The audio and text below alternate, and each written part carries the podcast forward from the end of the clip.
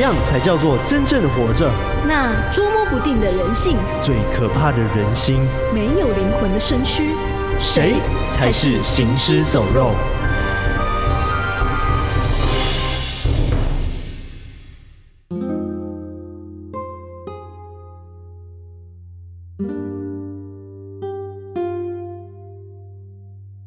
嗨，我是康娜，我是卡拉，欢迎收听偷听 Story，欢迎来到《活死人月》的第二集。哇哦，对，其实我上次听回那一集，就是第一集讲关于活死人，就是借尸还魂，借尸。对，借尸还是尸尸借尸还魂那一集，没错，朱秀华小姐。对对，我其其实我自己回去听完，我觉得很精彩。对，我自己也觉得很精彩。怎么讲那么精彩啊？硬要讲这件事情，觉得你今天要讲应该也蛮酷的。对，我还蛮期待你今天的主题的。对啊，我自己在找资料的时候，我都觉得哇哦，原来会这样哇，这样子。什什么意思？等一下大家听的。大家听不懂的东西，然后我自动帮大家消音。可能大家自己去想象一下，对不对？然后我们最近不是在玩那个阴尸路游戏吗？对，就是 最近那个艾瑞克玩的很疯，对他的排名呢，就突然间就冲过我们所有人。对他一夕之间，对，其实我跟卡拉先玩，我不是跟大家说我们在试玩那个阴尸路手游吗？对，对，所以我们现在在体验当中。是，然后就是我们前面都玩的很认真，但是艾瑞克比较晚进来试玩，然后结果他好像试玩的。第一天还是第二天，他就马上了超越我们了。我想说，发生什么事情？一夕之间呢？果然是自由工作者，然后面现在已经没有工作了，然后 在那边在那边就只能打游戏，很多时间。对，而且我目前玩起来的心得，你觉得如何？我觉得我们现在都有一点非常上瘾的一个状态。对对，上次缩小上瘾，但这一次已经大上瘾，因为我们现在已经对这个游戏已经了若指掌。对，就我们都非常清楚，说我们现在要把所有可以按的东西、资源啊什么都先领一领。每任务解一解。对，然后它其实时不时都会推出很多不同的活动跟挑战。对。然后我们就会去看它的挑战，然后去说，哎，那我要去。多盖几个房子，然后去多收集什么东西，然后就会想要冲那个排名，然后就领一些礼物。对，这很常有一个活动叫做什么“拯救瑞克”的活动。对，瑞克就是那个阴尸路的主角。对，对他就是可能被谁绑走之类的。对对。那我们要去拯救他，那我们就按那个什么召集哦。对，我们就按集结。集结，对，因为去拯救这种任务，我们需要集结几个伙伴才有办法去拯救。你没有办法独自去参加那个活动。对，所以就是之后如果大家上线的时候，可以跟我们一起玩。对。然后我们已经决定好要开一个工会了。对，已经下定决心。真的。因为我们现在已经有加入了一个工会。对，但是这个公会因为毕竟是试玩版，所以它还是未公开状态，而且到时候。呃，正式机上去的时候，应该我们的资料全部会重新刷新。对，但没办法，我们是体验版而已。对，这样也比较公平啦。对啦，对啦，不然我们一开始就超强。嗯就大家都对啊，那既然是活死人月呢，那我们当然要来认识一下，就是我们东方跟西方的一个差别。因为大家一听到活死人，可能东方的话，大家可能会第一个想到就是林正英系列的非常 有名的僵尸家族的，就他额头上会贴符的那个，对对对，然后穿清朝官服的那一种，对对对 对，然后的跳跳僵尸，然后或者是像阴尸路这种，整个是丧尸，然后哇会吃你的肉的那一种。嗯，那我后面的话也会跟大家。稍微科普一下，东方跟西方他们的来源是什么，哦、跟他们有哪些差别？嗯、那我今天要讲的故事其实是发生在台湾当地这边，就是台东跟高雄有曾经发生过疑似碰到僵尸的一个案件。哦，我好像有听过台湾的。类似僵尸的故事，嗯嗯嗯，那我这个故事也都是从那个 Now，嗯，就是那个 B O B E E 的那个网站，嗯嗯、就是我们之前常配合的那个。对对对对，那这个故事因为其实他们两个篇幅都不算长，嗯、所以我会以故事一跟故事二的形式跟大家分享。哦，所以这个是真实故事？我觉得难说是不是真实的，你知道吗？嗯、因为其实这些都是有人去把它写出来说，哎，我们村庄或者是我们那个地区曾经有发生这件事情，嗯、然后有。就是流传下来，哦，对，然后可能在这个事情发生的同时，是有神明去佐证的，或者是有神明去揪出，或者是帮忙去抓鬼，这样子抓鬼，对的，这样的一个现象。马上想要钟馗，哎，真的，等一下就会出现。好啊，那我们就马上进入故事的部分喽。那我们来偷听 story。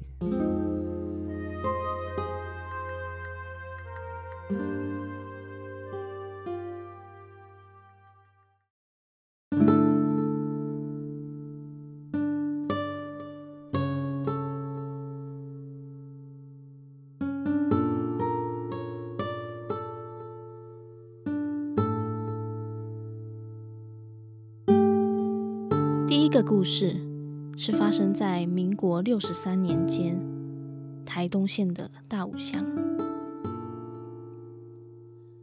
大武乡有一个部落发生了一起离奇的命案，有一名年约三十七岁的苏姓男子，他上吊死在公墓区旁边的树上，但是他的死法非常的怪异。这名男子颈骨断裂，腹部和胸部有被异物刺穿的痕迹。村民们看到之后，都觉得非常的惊恐，并认为说，这个绝对不是自然死亡，或者是自杀身亡的。不久后，有村民在旁边的公墓区。发现了三四个墓地都被挖开，其中有个地方棺木还被打开了，而且里面的尸体已经不见了。于是村民们就觉得非常的疑惑，就开始推测：难道是那一具不见的尸体变成了僵尸，然后把那个苏姓男子给杀死了？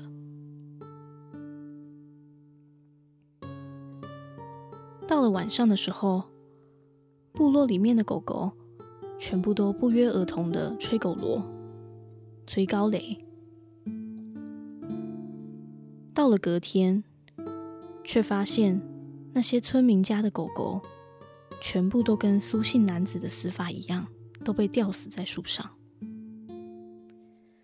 这让村民们更加的恐慌了，赶紧报警，请警察协助。警察调来了许多的警力支援，守住部落的每一条对外联系的道路，也防止这个犯人跑到外面去逃之夭夭。部落的壮丁跟长老们讨论，要到村外请鬼王钟馗爷来帮忙。经过妙方询问之后，钟馗爷义不容辞的就前往协助抓鬼。当时，钟馗爷一起乩之后，他就马上领着壮丁，举着火把冲到部落的角落的一个民宅外面，并告诉大家有僵尸在这间民宅里。村民们听到“僵尸”这两个字，全部都愣住了，因为他们也没想到说他们的推论居然有可能是对的。钟馗爷。就带着大家在民宅里面搜索，最后就在女主人的床底下找到了一具阴尸。事后，村民们全体合力的将这具奇怪的尸体带到户外焚化掉，才结束了这一场僵尸的噩梦。但是，也没有人知道到底这个尸体是谁挖出来的。又或者，他是真的变成僵尸跑出来的呢？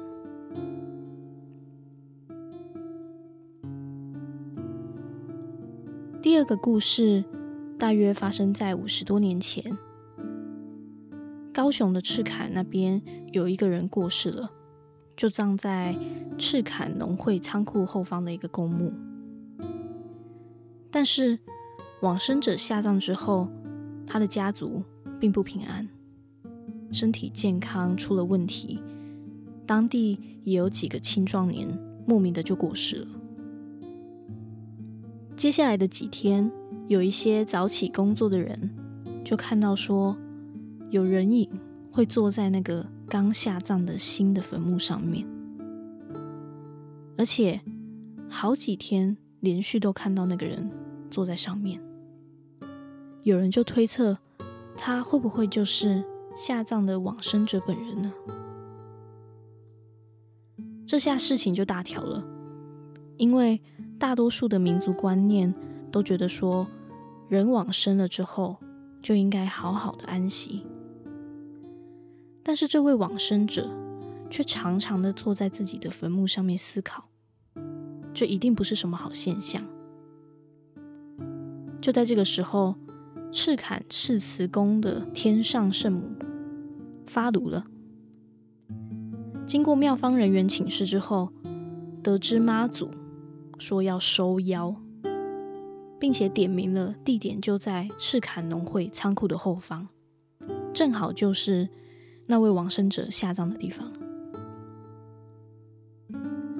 这件事情同时惊动了柯子寮通安宫的广泽尊王，所以广泽尊王就和妈祖一起准备去收妖。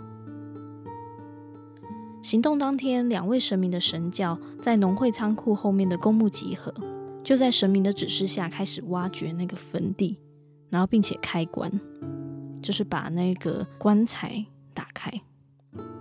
结果撬开之后，大家发现那位死者一点也没有腐化的迹象，而且头发都变得非常的长，还长出了长长的指甲，还有一口利牙。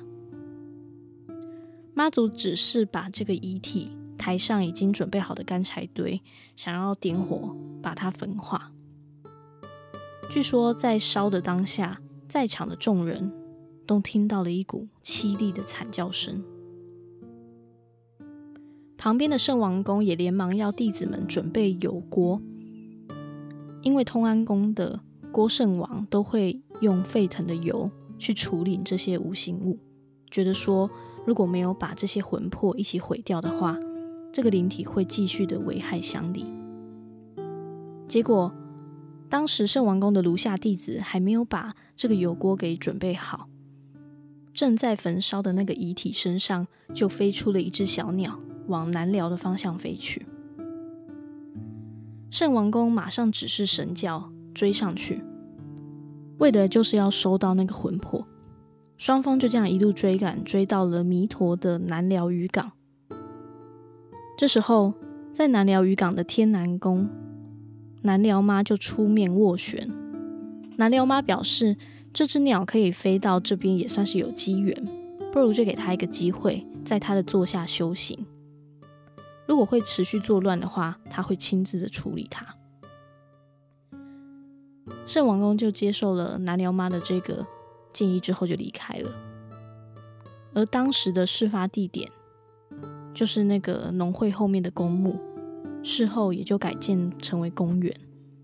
只要有神明出巡，就会特意的绕过去看看，避免有类似的事情再发生。故事说完了。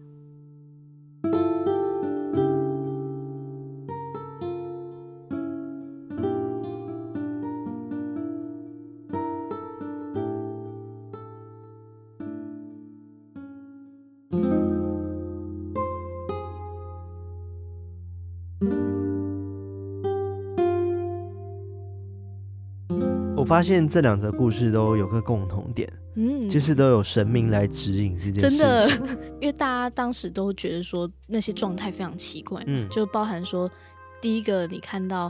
哎，怎么有墓地被挖开，而且里面的那个尸体还不见？嗯，然后又发生了有人被吊死在上面的事情，就这些时间点发生的太巧合，嗯，然后也不知道怎么去解释，只能去找神明帮忙。嗯，我觉得也是因为这样子，因为我印象中对于东方的僵尸，嗯，他们好像会咬人或者是吸血，对，有的会，对吧？可是你刚刚讲的死法，他们都是上吊。感觉有点像是那个晦气，然后把他们带走了。哦，就直接连那个他们的原本的那个遗体，嗯，都把他带走这样子。对啊，我我不确定啊，反正听起来就是感觉僵尸，就是除了一开始他杀死那个姓苏的先生之外，然后其他人的死法都没有被僵尸攻击啊。就是他除了上吊之外，他们会觉得他不是自杀的原因，是因为他身上有很多被异物穿刺的痕迹。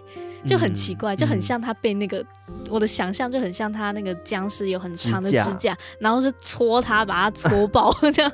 那他不是应该会变僵尸吗？就他，或者是中尸毒之类的。中尸毒，林正英里面不是都有中尸毒，对啊，就变僵尸吗？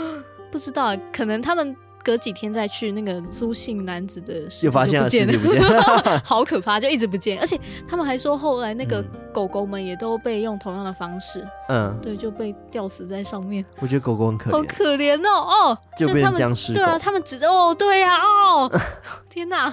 然后第二个故事的话，我觉得有一点锚点，就是他们说他们在晚上一直看到那个遗体还是尸体一直坐在他的棺木上面。嗯、对，我觉得这个很有想象画面感。对啊，而且他其实不是晚上，他是白天很早的时候，因为有些人就是比较早起来上班，嗯、然后就每次经过那边就看到，哎，怎么都有个人坐在那边，超可怕。然后后来发现就是埋在下面的那个人。嗯、对啊，而且他只是在沉思，坐在那边思考，看起来好像就是正在思考事情，然后可能大家。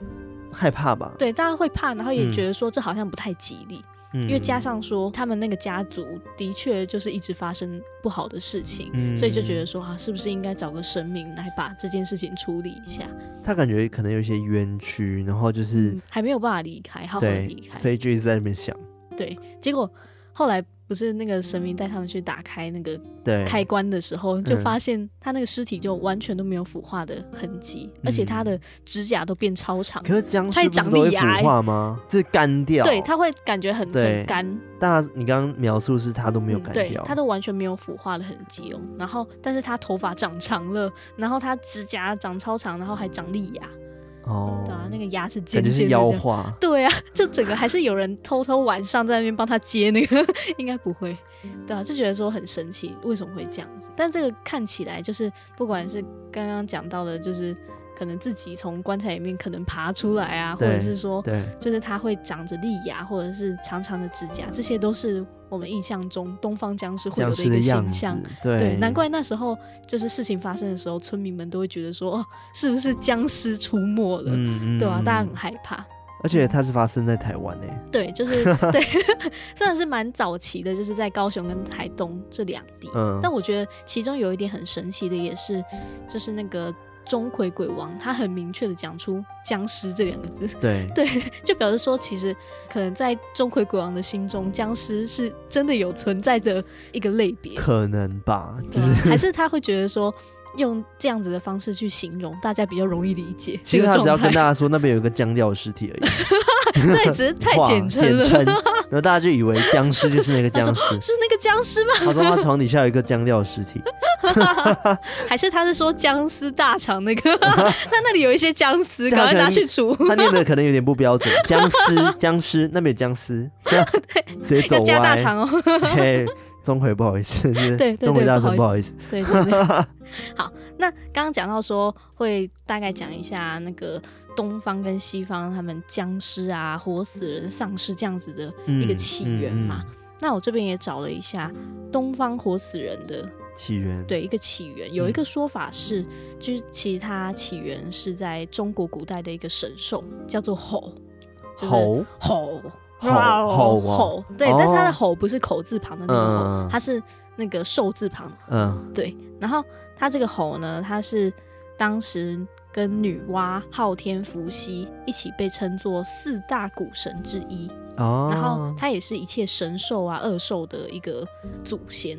然后传说就是最强的神兽这样子，嗯，嗯，那时候是在皇帝时期，嗯，这个皇帝就是那个皇帝，然后尧舜夏商周那个皇帝，嗯，然后皇帝时期的时候，伏羲跟女娲他一起出手，就是把这个吼封印起来，但是女娲怕说如果直接封印他的话，他如果之后自己打破这个封印，会去人间肆虐，所以他就跟伏羲一起把这个。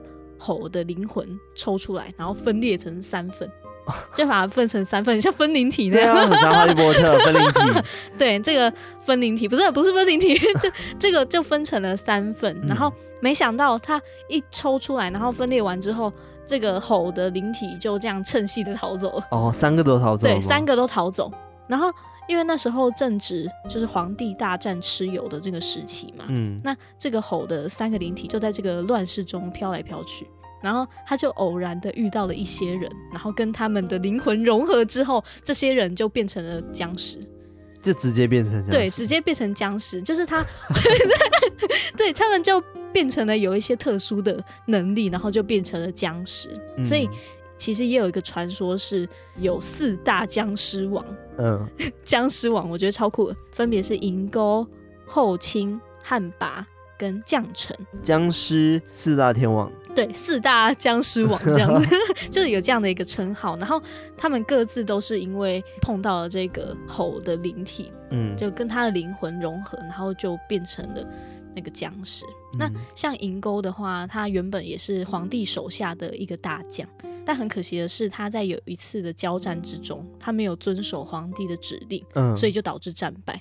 然后皇帝就很生气，就惩罚他去守护那个皇泉明海。嗯，银钩表面上就是哦，好啊，接受这个处罚，但是心里就是非常的不满，想说居然把我派到这边来。然后有一天，吼的那个灵魂，就那个魂魄就飘来黄泉这边，感受到他的负面能量，有可能。然后银钩就想说，哈、啊，这是这是我翻身的机会，只要斩杀了这个吼的魂魄，嗯、他就可以立大功，这样子。所以他就跟这个吼的那一块灵魂打架，但是他打不过他，就被反噬了。他的那个灵魂就飘到他的身体里面，然后还跟他就是协商哦，就说哦，你跟我。就如果融合的话，我你可以怎样怎样啊？我可以帮你什么？然后银钩就抵挡不住这个吼的诱惑，就跟他融合了。这个部分在很多电影都会看到，对，就是天使与恶魔的战争的概念。对，这时候银钩跟吼融合了之后，他的身体也发生了一些变化。嗯，他体内的神力变成了无尽的湿气，就是那个。尸体的那种湿气就变臭这样，对，就开始发臭这样子。但是他的身体就变成了非常的坚固，然后就成为金刚不死之身。嗯、哦，所以不会是四个僵尸的不同能力？对，没错。然后这是他的能力，就是，是金刚不死之身。对，就是身体变很硬，然后金刚不死之身。之后他变成僵尸之后，他就想说：哈，我可以去对皇帝复仇了。然后之后就去跟皇帝打架，但是皇帝有一个很厉害的轩辕剑。所以他就是跟他打的不相上下，所以没有办法跟他有一个结果这样子，所以他就也逃掉了。嗯、之后也没有人知道说他到底逃去哪里。哦，对，但皇帝也没有被他打死，就他们大战了整整的四十九天，七七四十九天。怎么又是七七四十九天？对，我也不知道这个数字怎么来的。然后总之就是他就逃走了，这样。这个就是银钩僵尸王的一个小小的来源。嗯嗯、那其他像是。后清啊、旱魃或者是将臣，他们也都是一样，遇到猴的灵魂，然后跟他们结合变僵尸，嗯、但他们的形态跟能力都不一样哦。像是后清，他也是皇帝手下的一个士兵，嗯，那他攻打蚩尤的时候就死掉了，但他那时候是尸铺荒野，然后魂魄也都四处的游离，哦、然后长期下去之后，他的怨念就越来越重，他就觉得说。啊！我生前就为皇帝拼死杀敌啊，但是死掉之后都没有人来帮他收拾，所以他就心里也在怨恨皇帝。我发现大家都一直怨恨他，然后后清就为了报复皇帝，嗯，他遇到吼的那个魂魄之后，他就自愿的，就是跟他融合，对对，就自愿跟他融合，然后把自己的三魂七魄都奉献给他，给他因为他也想说，就是自己肉体就挂掉了嘛。嗯嗯他为了再次复活，就让猴去把他的那个魂魄吞噬掉，嗯、然后就利用他残破的身躯复活。是要变成什么能力？他是第一个死而复生变成的僵尸哦，因为他不是就是在世的时候去跟那个灵魂融合，嗯、然后去变成不同的形态，他是已经挂掉了灵魂在融合的。但是他很特别哦，就是他除了是死而复生变成的之外，他还会飞。你说会飞僵尸吗？好蟑螂啊！怎么办？我开始 开始觉得东方的僵尸僵尸好像真的是骗人的，怎么办？会飞？我觉得，因为我现在已经开始在想象说，西方的应该都会讲说，哦，可能是什么细菌感染，对，然后才衍生某种病，然后变成僵尸，对。但东方这太神话了吧？想干嘛就干嘛。对，它是一种会飞的神奇僵尸。OK。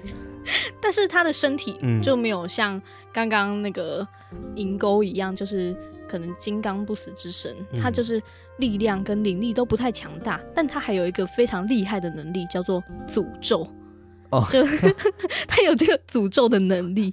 那那时候他就为了报复皇帝，所以他就连夜的闯进军营里面大闹一番。嗯，然后但是因为后青他本身的攻击力不强嘛，所以后来那个女娲就赶到之后，就马上把他除去了，就就有点，所以后青也是很弱这样子。对，他的就是能力不同，就是你可能技能值没有办法每个都点满，他就专点就是会飞，会飞，然后又会诅咒这样子，嗯、但是他的那个体力值跟防御值很低。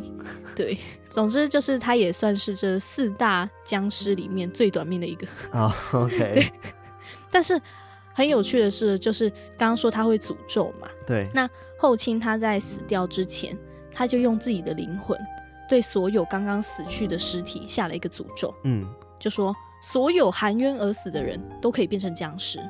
对，所以也因为这样子才会出现很多僵尸，对，才会出现很多就是人死后的尸体都全部都变成僵尸，嗯，然后才会出现后来的火葬这个习俗。哦，对，因为那时候真的，那么他也蛮聪明的啊，知道用火烧。哎、欸，真的，对啊，就怎么知道说用火就可以阻断？他们可能初步的想法是想说啊，这些尸体都会复活，那不如就是直接把他的整个完全毁掉，对，肉体整个毁掉，他们就不会再复活。嗯，所以那时候才开始有火葬这个习俗。嗯，然后接下来是僵尸娃，这样不是僵尸娃，僵尸娃，僵尸娃突然变可爱了。僵尸王三号旱魃。那这个汉魃，她其实是皇帝的女儿，是女的，对，所以刚前两个是男的吗？对，都是男的。然后这位是女僵尸，嗯、女僵尸王。然后她的原名叫做女魃，然后她长得就也很漂亮，然后也非常的善良。嗯，因为那时候皇帝蚩尤大战嘛，她也非常担心自己的父亲，对，然后她自己就身心俱疲，生了一场大病。嗯，但她的病非常的严重，按照当时巫师的说法，就是一个无药可救的一个状态。嗯。然后就在这个病危的时候，吼的那个魂魄就来了，就飞过来。我可以治好你的病，只要你让我融合。对，他就他也没有跟他沟通哦，就没有沟通的一个。对，他就直接上。什么、啊？直接上是什么？霸道。对，他就趁机夺得了他的身体，这样子。嗯。所以他就跟女拔的三魂七魄融合，嗯、融合之后，女拔就开始发生一些。异变就是他的头发开始变白，嗯，然后开始脱落，开始掉发，然后他的额头就开始变得皱巴巴的，然后水分开始散失，变得非常的干枯，嗯，然后更可怕的是，就是他的身体会一直散发出很庞大的热量，热气吗？对，好像好像那个巨人哦，他只要经过的地方，水分都会快速的蒸发，哦，然后土地都会变得非常的干燥，嗯，对，所以他的这个异变就引来了，就是他爸。就跟村民的惶恐，然后无奈之下，皇帝只好把自己的女儿赶出去，嗯，然后把她流放到北方，嗯，但是因为他所到之处都会让一些湖泊啊、河流都蒸发掉，嗯，所以他也被称作旱魃，哦，对，也被人称作旱灾之神。哦，他好可怜哦。对啊，很可怜，就是很莫名其妙，就是生个病，啊、然后被那个吼的灵魂这样附上去之后，嗯、然后突然又变成就是开始掉发，然后这个皮肤干掉，然后还会造成干旱，就是非常的可怜。有够衰。但是就是在皇帝大战蚩尤的时候，他女儿就是这个女魃也帮助了皇帝去击退蚩尤。哦，就是他是有打仗成功的，而且很好用哎。对，就是他这个能力很好用，嗯、就把那个蚩尤给打败了，这样子。他不是把他赶出去了吗？然后还用他？对，就是他可能了吧？不知道这个前后顺序是什么？嗯、是他先赶走，然后再把他叫回来打蚩尤，还是说他先叫他去打蚩尤，然后再把他赶走？我觉得感觉是他先叫他去打，因为他毕竟是女儿，他想留着，但是后来留着还是没办法，会影响到整个国家。对，才发现就是水分都干掉。对，然后。总之就是，因为他就算出去了之后，就还是闹得就是其他地方都干旱，所以无奈之下，皇帝也只好派人去把他杀掉。哦，对，就是没办法，不然他一直在那边就会一直把水吸干。嗯，对，唉，可怜，好可怜哦。对啊，就是其实他是一个比较无奈的僵尸王。嗯，对，然后他的技能就是会把。这些水分 把它弄得很干，这样子。嗯嗯、但他的这个形象啊，就是那个整个脸都整个很干的这个状况，嗯、我觉得，因为他其实网络上也有一些图，就是有这个汉魃的图，我觉得他的形象就比较像，就是我们现在平常西方看到那种活死人，嗯的那种不完整的形象哦。对，我觉得就看起来就一脸丧尸样。OK，对，可能他就整个干巴巴的，对，就干巴巴，然后不完整状态，对，不完整的状态。那刚刚讲到说吼是三个魂魄这样飞走嘛，那现在已经三个僵尸王了。那第四个僵尸王他是怎么出现的呢？他叫做将臣。嗯，因为除了这三个魂魄，他还有一个是吼自己的肉体。以前吼曾经有向昊天要了一根巨大的神树的树枝。嗯，魂魄逃走之后，他肉体就跟这个神树的树枝接触到之后，突然慢慢的钻进吼的身体，然后成为新的灵魂。嗯，就是他什么意思？他跟那个神树的树枝结合，嗯、就他的肉体跟他的那个神树的树枝结合，结合了，对，然后就产生出了一个新的灵魂。哦，就等于说那个尸体接触到树之后，然后他就是重生了。对，然后因为重生之后，身体本来就需要一个灵魂，所以有一个新的意识出现，这样子。对，他们就成为了一个新的灵魂，然后占据了猴的那个肉体，就变成了一个僵尸。但是他的技能是他会吸血，他是吸血僵尸。对，他是吸血僵尸。就是，哎、欸，等一下，那他的刚不是说他魂魄分成哦三块？对，对对三块。然后刚刚就是飘到刚刚那三个人的那边嘛，然后。第四个，这个就是他肉体本身，嗯、然后跟他之前拿过的一个神树的树枝. 好突然哦，就是他是不小心碰到，然后就哇，然后就变树人，对，变树人，然后就突然有了新的灵魂，然后他可以吸血，对，然后变僵尸，因为很多树干都可以自。对，感觉他可以这样，嗯，就跟那个榕树一样，这我们不是讲那个榕树很多树须，然后就叭一直把人家吸血，这样好可怕，好可怕，我也觉得很可怕哎。那我们常常会在电影中有看到一些僵尸会吸血嘛？传、嗯、说都是将臣的后代，就是这个 Okay 这个僵尸王的后代。我刚刚好像听了那个惊奇四超人的故事，对他们的起源故事这样子。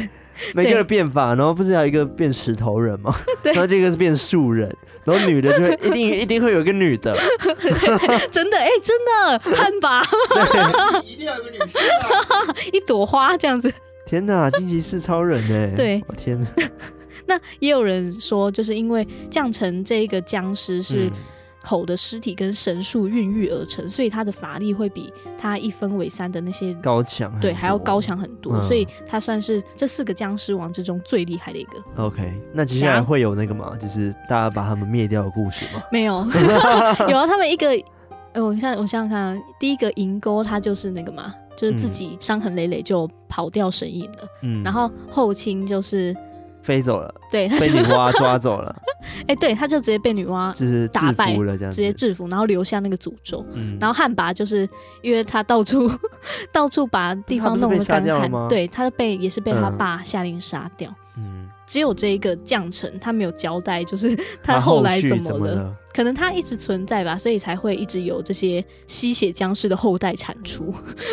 哎、欸，我觉得今天这个东西可以拍成一部电影，对啊，就是完全可以有个僵尸王后代的那个崛起。是僵尸，对，僵尸。然后第二集就是这个降臣，对，降臣复活，对，然后怎么样去延伸他的其他的后代，这样子。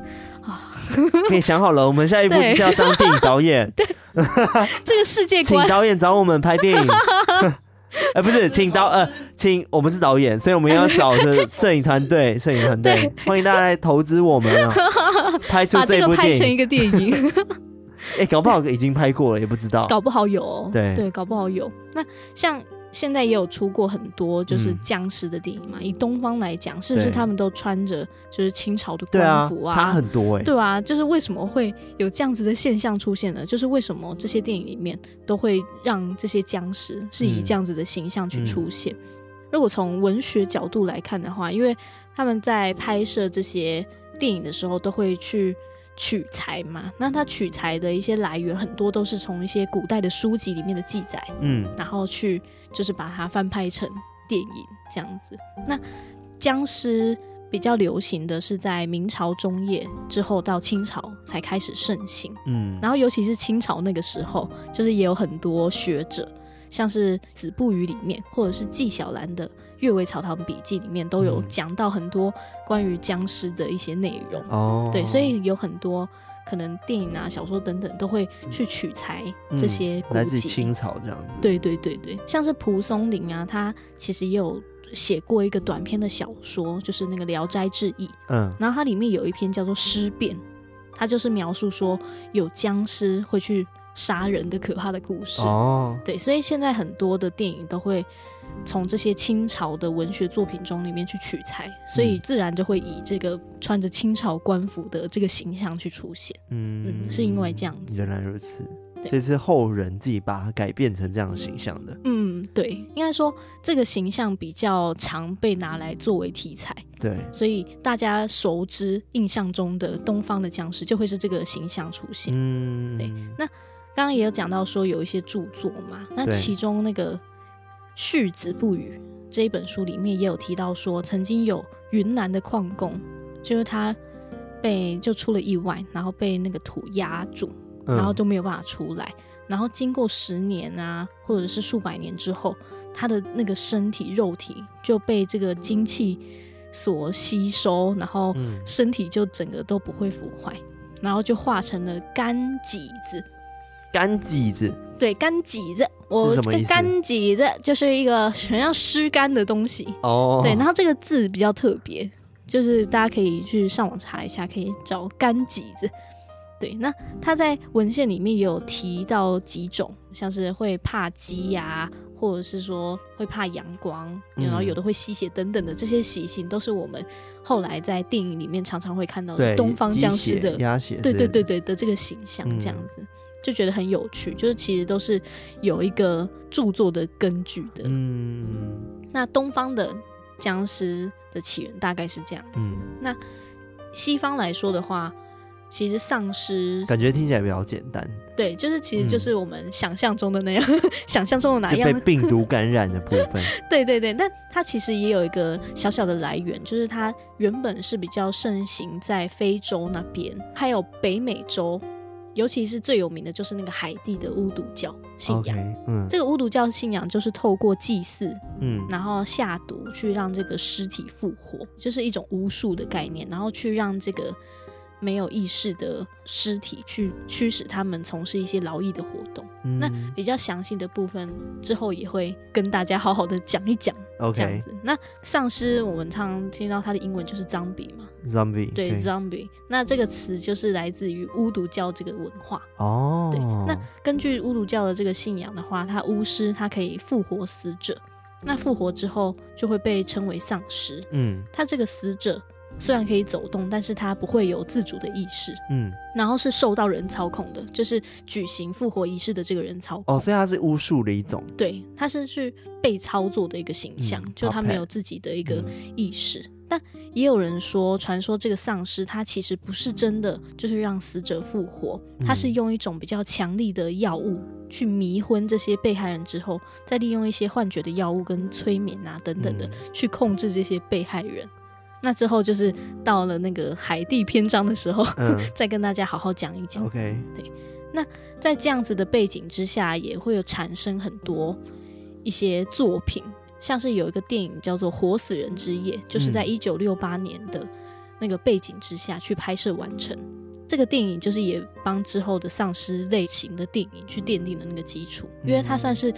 最一开始有这样子对这样子的形象出现的一个电影，嗯嗯嗯、所以很多像我在找那个资料的时候，很多人都会讲说，哎、欸，就是它的起源其实就是源自于这部电影。嗯、那它背后还有一个更深层的含义，就是它背后的那个文化的当时的背景就是这样子，哦、所以才会有这样子的作品的产出跟这样的想象吧。嗯、我觉得，那是不是有发现说很多都是透过像著作啊，或者是这些影视文化的创作，然后去。就是开始产生这样子的一个文化，嗯，就它好像也不能说它真的是有一个来源，因为包含说刚刚东方的那些一开始都是也有很多神话色彩的那个传说嘛，对，对，所以它是不是真的有这个我们不太能确定，但它的确还是呃因为各种原因，像是可能巫毒教这样子的背景啊，或者是其他的原因，然后去产生的变成了一个文化这样子。嗯，我觉得听起来很有逻辑。嗯，对啊，就是它其实不一定是真的存在，但它是一种文化。对。但是西方也的确跟东方比起来有很多不同的点哦，尤其是在对丧尸、僵尸这样子的描述，在细节上有很多不同，像是西方常常都会说。变成僵尸的人，他们都只剩下兽性的本能。兽哦，对，除非他有什么特殊的身份之类的，嗯、不然都是只会就是吃人啊、咬人这样子。嗯，哎、欸，我有一个疑问，嗯，那在西方他们会称僵尸也是僵尸吗？还是他们会叫丧尸啊？呃，我觉得僵尸或丧尸比较像是就是我们自己的翻译，嗯、就是可能我们自己有不同的那个定义，嗯、但是他们都是用 zombie 嗯这个字去写、嗯、这样子，嗯嗯、然后。除了就是刚刚讲的只剩下兽性之外呢，就是后来也发展出就是这些僵尸有很多新的特性，或者是一些科幻的成分，嗯，像是说。可能这些人会变成丧尸啊，那种活死人都是因为是病毒或者是化学的毒物引起人体的突变。哎、欸，比四大天王好好不好？四大天王也不错啊，那个灵魂飘过来跟你谈条件这样，或者是直接占据你的身体。因为我觉得很有可能，因为西方其实讲说，可能一些化学的突变是很有可能。它是有一些科学的一些那种。失误，然后就发生了这样子的大疫情到底是一样的。哎，真的，突然觉得他们这个他的可能逻辑立基点不太一样。然后除了就是这点之外，很多僵尸他们其实智力都是非常低下，就是他们其实没有什么自己的想法，对，没有什么自己的想法。然后他们行动也非常的缓慢，嗯，除非就是有看到。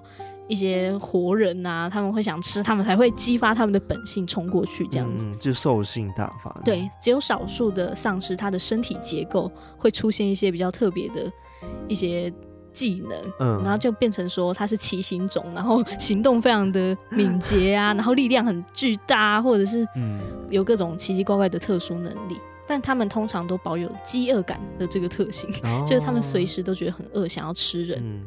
那因为丧尸他们都非常喜欢吃这些新鲜的人肉，嗯，所以都不会攻击同类，因为同类都是已经烂掉的尸体嘛，嗯，他们就不会去吃这些。那野生动物也有可能会发病。哦，对，就是他们有各种细节的设定在里面，嗯、对啊，像是就只要是生物都有可能会对，只要是生物，对对，变成丧尸，对对对，只要是新鲜的肉都会变成僵尸，嗯，对。但是有一些设定是他的脑子里面还残存一点自己的意志，是比较聪明的丧尸，对，就是他可能驱动他这个肉体去行动。就是因为他还有这个残存的意识在头脑里面，嗯嗯、所以只要摧毁头部，就会永久的停止行动，是这个原因。哦、就是他们会觉得，因为控制大脑啊，对，就是大脑可能是控制身体的一个地方，所以里面很多设定就是你要爆头才有办法让他们停止行动，嗯，不然就是你随便怎么打，他的四肢啊、躯干就算已经烂掉、千疮百孔，都还是可以继续行动，嗯嗯。然后还有一个设定是，他们可能没有触觉或者是视觉。但是他们会对物体的震动或者是声音会有反应，然后有一些比较特别的，可能还会被生物的味道或气息去吸引，所以有很多桥段都是说哦，把那个其他丧尸的那个尸体搁在身上。包括《阴尸路》里面有出现，嗯、就是把其他丧尸的那个尸体隔在身上，那他们就闻不出我们，我们就可以、嗯、以气味，对，就是用气味盖过去人味这样子。嗯《阴尸路》也有用过这个，对对对，没错，就是那个瑞克他第一次。发现这件事情，想说试试看，然后结果真的有用，就跟那个 Glenn 格伦，对，跟格伦一起。一起去抢东西，对，去抢东西，然后接着下雨。了，他们就刚用跑的啊，跑到一半都下雨，然后身上味道没有，那些丧尸们就开始就开始发现他们了，哦，原来你不是我们同类哇，然后就全部扑过去，这样好可怕。但大部分的设定都是强调说，僵尸它是很有攻击性，然后它是会传染的，就是你可能被咬啊，然后你也会变成丧尸的一员这样子。还有一点可以跟东方僵尸去比较的是，通常西方的丧尸，它的外表比较是有严重的外伤，或者是残肢啊，或者是腐肉，或者是他衣服就是破破烂烂的，然后叫这样子。但是东方的话，其实你会看到他衣衫蛮整齐的，就是官服那样子，然后。脸的话也没有说就是特别特别的腐化，或者是特别，它就是干掉，对，它只是干掉，它不是说你好像缺了一个手，缺了一个什么，然后还可以动这样子。嗯嗯、我觉得呃，西方的比较像是这样子，他们就是已经是尸体了，然后他们可能还是会照样的腐化，因为毕竟他们是尸体，嗯、所以他们。人死后本来就会腐化，对，所以他们只会不断的腐化，不断腐化这样子，嗯，就是很像一般尸体的腐化这样子。嗯、对，但东方的那个他们也是尸体啊，哎、欸，可是他们有一点，他们不会腐化，他们只是干掉了。真的耶，哦，他们对啊，对，他们哦，他们都是完整的啊，就西方他才会什么突然间断手断脚之类的，哦、然后长虫什么的，哦、对啊，对，哟，因为他们那个。促使他们去继续生存下去的那个大脑，对点不同，对，就是可能西方丧尸就是他们大脑比较科学的一个原理，嗯，然后 但是东方的就是哦，我可能有什么厉害的能力，能力 就是让我保持身体青春这样子，类似这样子，嗯嗯、对，这个也是东方跟西方的一个不同的差别。那刚刚也有讲到说，就是可能这已经不只是一个起源不起源的问题，嗯、可能是是一个。文化的一个表现。那我也有找到一个非常好玩的，就是关于西方，就是把这个僵尸文化体现的一个例子。嗯、就是之前十六世纪的时候，有一个法国的预言家叫做诺斯特拉达姆士，他曾经就预言说：“哎、嗯，二零二一年可能会充满足以改变人类未来的大事。啊”那之前很多人都是以为说啊，会不会就是？僵尸末日要来了，这反而大家第一个想到的可能不是什么疾病之类的，反而真的是，就是会不会真的是有僵尸？而且那时候美国疾病管制中心 CDC 就是他还做了一个网站，叫做“僵尸预防指南” 的一个网站，说如果遇到的话怎么办？对，就是教你说，如果丧尸来的时候，你要怎么去预防，你要准备什么东西，这样子，我觉得很好笑。然后。最近二月的时候，刚好这个 CDC 就是有去更新这个僵尸预防指南，嗯、然后大家就有想到说，哎、欸，其实也跟现在疫情也蛮相符的。对。那后来也是刚好 CDC 成立的那个时间，就是跟《晕尸路》去改编成电视剧的那个时间点是重叠的，哦、所以那时候其实比较算是一个行销手法，嗯、就是它结合这个概念，然后其实要传递的是。遇到灾害的时候，嗯、就是你要怎么去预防，嗯、就变成是一种切入点。嗯、然后也发现说，哎、欸，大家对这样子就是把它变成僵尸生存指南，嗯、就是这个方式大家接受度很高，所以就一直去更新下去这样子。嗯、所以我就觉得非常有趣，就是你看它已经深入到变成一个大家日常生活中可以马上理解的一个状态。对我就觉得非常的有趣。然后刚好现在也是疫情的关系，所以大家可能对。这一个就是有身历其境的这个感觉，嗯嗯，嗯。因为呃，我们之前不是讲说病毒它真的有点像末日感嘛？现在，嗯，现在真的，现在每天疫情这样子，对啊，逐日上升这件事情就是蛮可怕的。嗯，然后是因为刚好这个病菌它是会影响我们的健康，然后的部分，对啊，但是未来也不知道它会演变成怎么样的病菌，或者是有新的病菌走进来，嗯，它可能会让人有一些就是变化，变化或者是攻击的那种。影响大脑部分，因为在昆虫界好像就已经真的有这种细菌哦，有有有，对吧？一种真菌，什么真菌？然后它会直接控制那个昆虫的对所有的神经跟思维，没错哦，然后直到它死掉为止，它再会寄生到别人身上。对，有丧尸蚂蚁，对对对对，我有看过那个纪录片。我不知道这个东西会不会演变成影响人类，那就很可怕了。嗯，对，很难说，我觉得这很难说，对，真的很难说。但我们也不要造成恐慌，就大家会不会现在开始非常害怕？就是哦，要怕确诊之外，还要怕变丧在不会了，现在。不会，毕竟就是医学还是蛮发达的，对，嗯、就算是真的有的话，我相信还是会有办法解决的。对，没错。现在疫情很严重嘛，然后就是之前不是只要爆发的时候，大家就很恐慌。对啊。然后其实我觉得像这种算是什么，嗯，灾难吗？嗯，有一点很像灾难的感觉。这种灾难发生的时候，其实人是会恐慌的。对，好像。大家就赶快去超市啊，真的抢一堆扫货、扫货什么的。但是其实并不需要那么恐慌，我觉得在这时候，对。对，但是也很难讲，因为你也会怕，尤其是这种末日的这种感觉。对，很重的时候，嗯，像阴尸路这种，就是你真的已经是末日了，对，然后全部你身边的人全部都变成僵尸，然后那更惨啊！对啊，你就是有些人就是真的没办法，就是必须要到超商去扫货，对，然后因为可能也没有人结账了，对，他你也没有办法扫货了，对，那已经不是他是想办法生存，对，就已经他的那个 level 已经到达你要活下去，尽量活下去的这件事情。对，因为因为我们刚刚不是讲到说，就是那个。阴尸路剧情里面，就是在漫画版里面，嗯、就是 Rick 他们跟 Glenn 他们就去超市扫货这件事情。啊嗯、但其实他们也只是为了生存。但以现在的道德价值观来讲的话，去拿这些货会不会有点像是在偷东西？你知道意思吗？对啊，啊嗯、但是这也没办法，因为在末日这个环境之下，就是很多社会的那些规则都没有办法。道德对，就他没有办法去，就是用原本的法律去约束了。嗯，对啊，像我们原本以为这种。犯罪的这种行为，其实就是一种生存的手段，就是他已经没有办法用一般的法律去判定说你这样做到底是对或不对。嗯，我觉得在《阴尸路》剧情里面就很常提到这一块，对，非常非常多。我举一个比较直接的例子，就是杀人这件事情好了，嗯、在《阴尸路》里面，对，就是在我们现在的这个。这不可能嘛？但是在英叔那个环境，真的很难说，因为有一些人他也是为了要生存，嗯、然后他可能就会为了想要抢夺你一些东西资源，对，或者是有的更可怕是因为没有食物吃，对，他可能想要把你骗过去，然后把你吃掉，对对，对。那这样子的话，如果你已经知道这件事情的话，如果他已经对你产生威胁，你如果把他杀掉的话，这件事情到底是不是对的？对。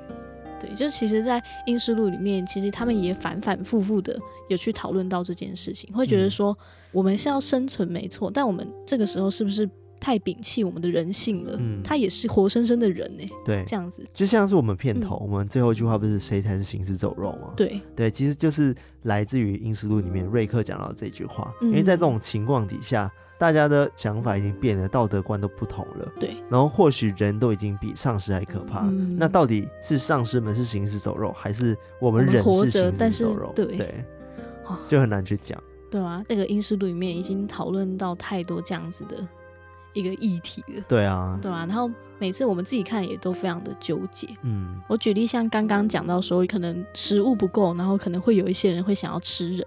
嗯、那当时在阴尸路里面有一个剧情，就是有一群人，他们就是真的就是专门吃人的。没有，他们其实一开始是先想要吃动物，但是他们发现动物太难抓了。嗯，这比起人来说，嗯、人会觉得哦还有信任，看到自己同类 他会过来。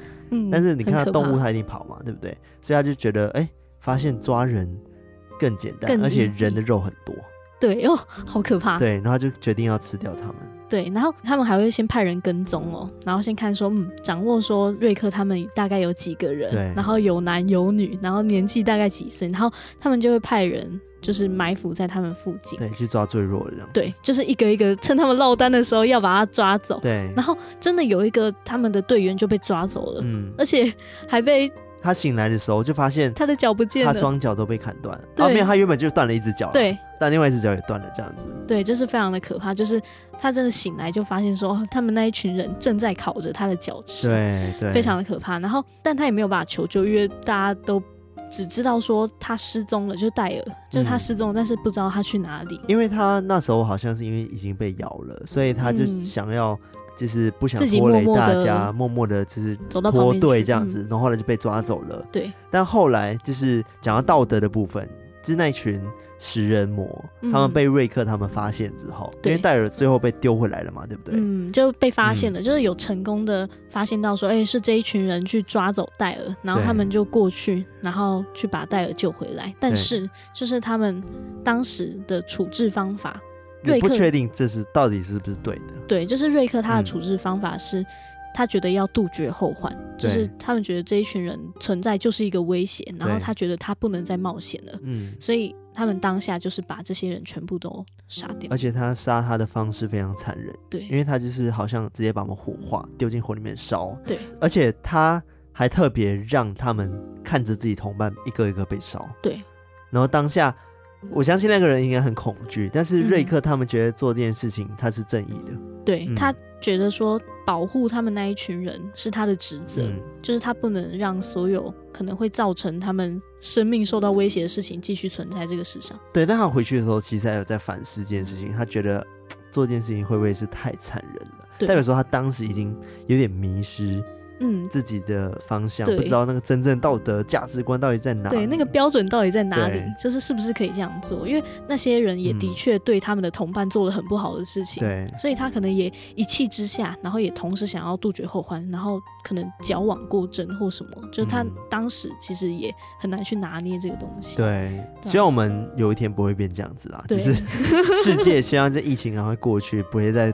有什么突变等等的？对，就是希望不会驱使大家的心性变化这样子，应该是不会啦。说可能抢货抢到没有，然后大家可以崩溃、开始厮杀偷啊什么之类的，不会啦，对啊，不会，一定不会的。对啊，这 除非真到要僵尸这种这种程度，嗯，才可能会这样子。那同样的，就是到最后我们也要给大家一个小小的题目来互动一下，欢迎在底下留言。没错，那这个题目就是呢。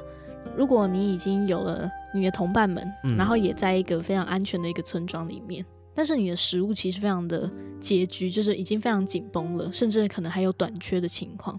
那如果这时候有其他的幸存者出现，说：“哎，可不可以让他加入你们？”然后甚至求救什么？对，甚至他可能也有带很多可能他孩子啊或什么的话，你会选择接纳他们进到你的村庄里面去吗？嗯，还是你就会放弃他们？对，就是把他们拒于门外。好难哦，这个问题对啊，超级难的。因为万一你就是如果真的接纳他们的话，可能食物是真的不够啊，这样大家可能都没有办法度过这段时间。对，但是如果你不接纳他们的话，你愿意看着这些人就活活的被咬死？对啊。好。这个就开放给大家留言哈，哦、回答这个问题。对啊，好难哦。对，那最后的话呢，我们还是要跟大家宣传一下这个《英斯路》正版漫画授权的手游《英斯路幸存者》。存者。对，我们就是在正在沉迷的游戏。哇哦。对，那这个游戏呢，现在有在办它的事前登录，因为它现在还没开放。然后它事前登录活动呢很精彩，就是它就是可以抽很大的奖，比如说 iPhone 十二，然后 PS 五，还有一连串的丰富的奖品这样子。哦、那怎么参加呢？你可以到它的官方网站，然后去参加它的事前登录活动，嗯、或者是到那个 Google Play 或者是 App Store 上面都已经有一个预先登录的那个按钮了，哎，预先下载啦，不是登录。对然后再就是除了这刚刚的那个预先登录的活动之外呢，他们还有一系列的像是。YouTube 生存挑战影片，然后每一周呢都会抽好礼，嗯、那好礼可能有包括 GoPro 啊、Boss 无线蓝牙耳机啊、哦、等等的，嗯，对，很赞很赞。详情的部分呢，大家可以到他们的网站，然后或者是到我们的那个单集的资讯栏上面会有连接，然后欢迎大家去可以去按哦。没错没错，对。好，那我今天关于一连串的东西方僵尸，对。真蛮长的哦，这集很长哎，超级长的哇哦，双倍，就是比阿善时太长了吗？没有剪掉，应该没有，我前面卡超多。OK OK，反正这集的长度其实很长，其实很精彩，内容非常的丰富。刚刚听到东方那边，我就觉得很神奇了。对啊，我也觉得很神奇，神话故事的概念。我边整理的时候边笑，这样真的太好笑了。对，大家应该可以记得刚刚讲过有多少种的僵尸吧？对，成为僵尸王就趁现在。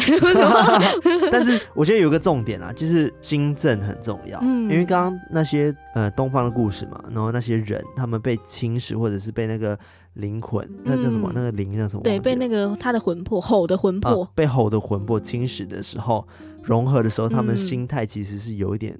崩掉的状态，对，都是一个负面思考的一个状态。对，就跟我们平时讲的一样，就是心中要保持明亮，对，会被一些不好的磁场给影响。对，你可能会遇到一个灵体跟你谈条件，要跟你融合。哎，突然觉得东方的故事其实还蛮有那个的。对啊，就是他蛮励志的。对，真的，他是有那个叫什么呃寓言故事的感觉。对啊，有一个寓言的感觉。对，真的真的，好了，有一个寓意在里面这样。